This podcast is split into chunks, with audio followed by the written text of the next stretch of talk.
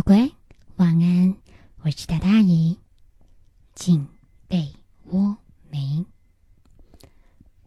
今天我们就要来听一听。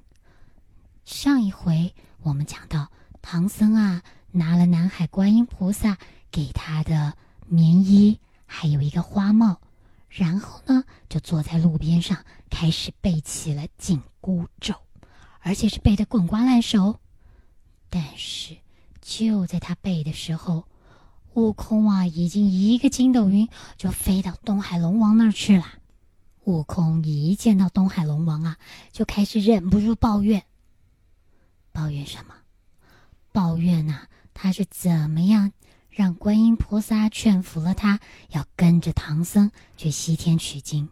但是这个取经人实在太啰嗦了，他也不过就打了几个山贼，结果没想到那取经人呐就对着他叨叨念念的，他哪受得了这个气呀？他呢就想着要回花果山去了。只是回去之前，先来东海龙王这儿讨杯茶叙叙旧。正在喝茶的时候，大圣突然看到，在后边的墙壁上啊，有一个匹桥劲旅的画，这个是张良的故事。然后呢，他就问龙王：“这个又是个什么场景？”等龙王说完呐，他就接着劝大圣。他说。大圣啊，如果你不保唐僧，不受教诲，而且呢，不做该做的事，那最后你到底还是个妖仙，你根本没办法修成正果。大圣听了以后沉默很久，龙王又接着说：“大圣啊，千万不要贪图一时的自在，误了你的前程啊！”悟空这一听，好了好了好了，别再多说了，老孙呢，还回去保护他就是了。一说完呢，就急着出了海藏，驾着云别了龙王，要赶回去看着他的师傅了。才走着呢，就遇到了南海观音菩萨。菩萨一看到他，孙悟空，你怎么不受教诲，不保护唐僧，在这儿做什么？一听菩萨这么一说啊，孙行者可慌了，他赶快在云端里面施礼，跟菩萨说：“他呢确实是要去保护唐僧，只是他师傅啊嫌他的个性太凶顽了，所以他呢闪他一闪，躲远一点。他现在就要赶回去了。”拜别了菩萨，悟空啊就赶紧往师傅身边赶回去了。才没多久呢。就看见他师傅一个人在路边闷坐着，悟空赶紧上前问道：“呃，师傅啊，怎么不走路啊？竟坐在这儿？”三藏回他：“我坐在这儿，走也不敢走，动也不敢动，又不像你本事那么大，一会儿就不知道哪去了。我不过就是说话语气重了些，你就怪我，使个性子你就把我给丢下了。”你一点也不担心我是饿着了还是渴着了？悟空一听啊，呃呃，师傅师傅，您要是饿了呢，我马上去给你化些斋来吃。不用化斋了，我那包袱里头呢还有些干粮，你去拿钵呢，给我寻些水来，让我吃点喝点，等会儿就走吧。悟空解开包袱以后，看到啊，在那包裹中间有几个粗面烧饼，他拿出来递给了师傅，又瞄到了有那光艳艳的一件棉布直坠，还有一顶坎金花帽。这悟空一看，哎，这这衣帽是东土带来的。三藏就顺口答道：“是啊，我以前穿戴的。”哎呦，师傅啊，这个，这个您赏给我穿戴了吧？嗯，三藏告诉悟空，就怕呀大小不合适，你要能穿就拿去穿吧。悟空一听，开心的赶紧把身上的衣服给退下来，穿上了这件长袍，戴上了那顶小帽。三藏一看他穿戴好了，就开始默默的念起了紧箍咒。痛的那个行者开始满地打滚，他一边滚呐，还一边想办法去扯他头上那顶帽子，结果帽子都扯破了，就剩下一个像金线似的卡在他头顶上。这个金箍就像是生了根似的砸在他头顶上，怎么也扯不下来。三藏啊，怕他把他给扯坏了，就停止不念了。哎，这一不念，头不痛了。悟空说：“我这个头，我这个头，原来是师傅在咒我啊。”三藏说：“我念的是紧箍咒，我哪有咒你啊？”悟空又问到了：“那不然你再念看看？”三藏真的又念，就一念呐，那个头又是痛的啊！啊，别别念了，别念了！哎呀，你一念我就痛啊，这到底怎么回事啊？三藏这下问他啦：“你愿不愿意听我的教诲？还敢不敢再撒野无礼了？”悟空一听，听教了，听教了，再也不敢撒野了。虽然呐，他嘴里面是答应了，但是啊，他心里头还是很气呀。他把那耳朵里面掏出的小绣花针，就这么甩了两下，变成了碗来粗的铁棍。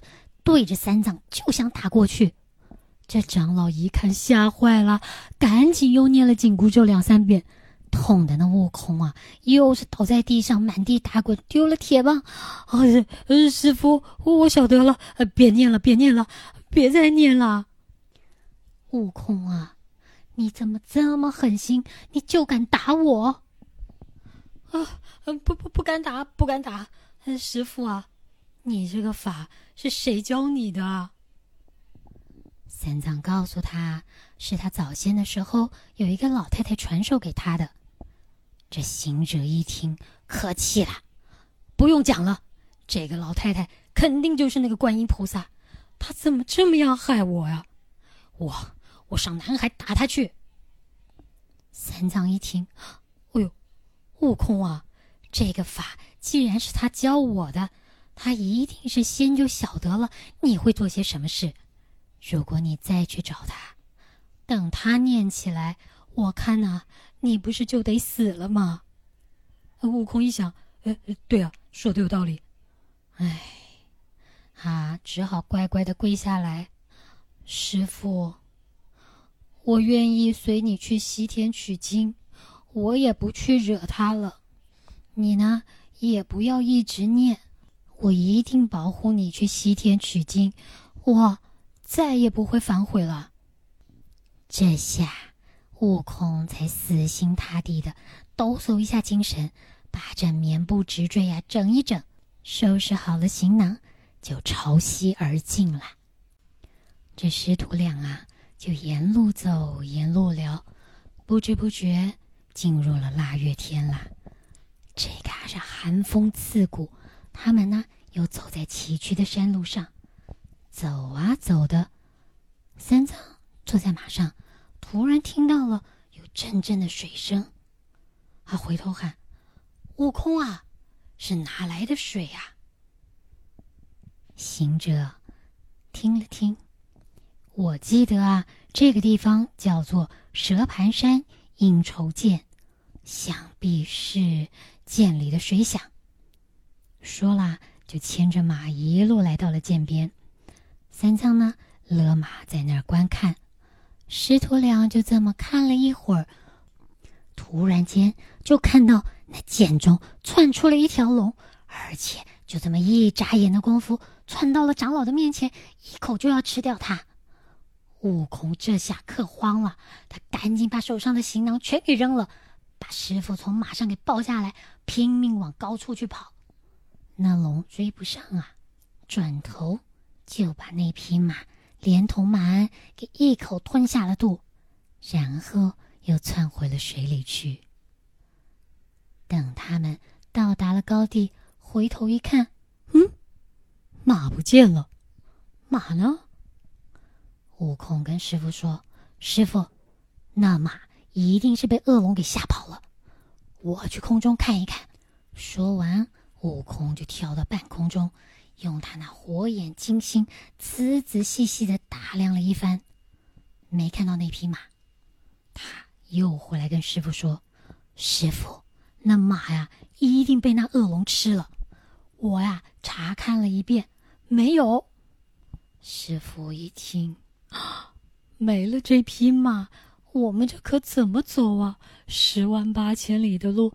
想着想着，三藏眼泪就下来了。悟空那个暴躁脾气，哪能受得了他师傅这个样啊？一下子火就上来了。哎呦，师傅啊，你也别这样吧。好了，你就在这坐着啊，你坐着哪都别去。我现在就去找到那只恶龙，叫他还我们的马，好不好？话才刚说完，没想到三藏竟然一把扯住了悟空，然后跟他说：“徒弟啊，你这一去，万一要那恶龙趁机又上来把我也给吃了，那这人也没了，马也没了，你说这怎么是好啊？”悟空一听也急了：“师傅！”你又要马骑，你又不让我去，是怎么？你要抱着这堆行李坐在路边坐到老吗？两个呀就在那儿拉拉扯扯的争执了个半天。正在大圣恼得不知道该怎么办的时候，突然空中传来了一声：“孙大圣，莫恼。”就是啊，叫大圣不要生气。谁？乖。你觉得是谁会告诉大圣不要生气呢？好啦，那我们今天故事就先听到这儿，乖，赶快睡，下回姨再给你解答。就这样喽，乖，赶快睡，姨跟你道晚安，拜。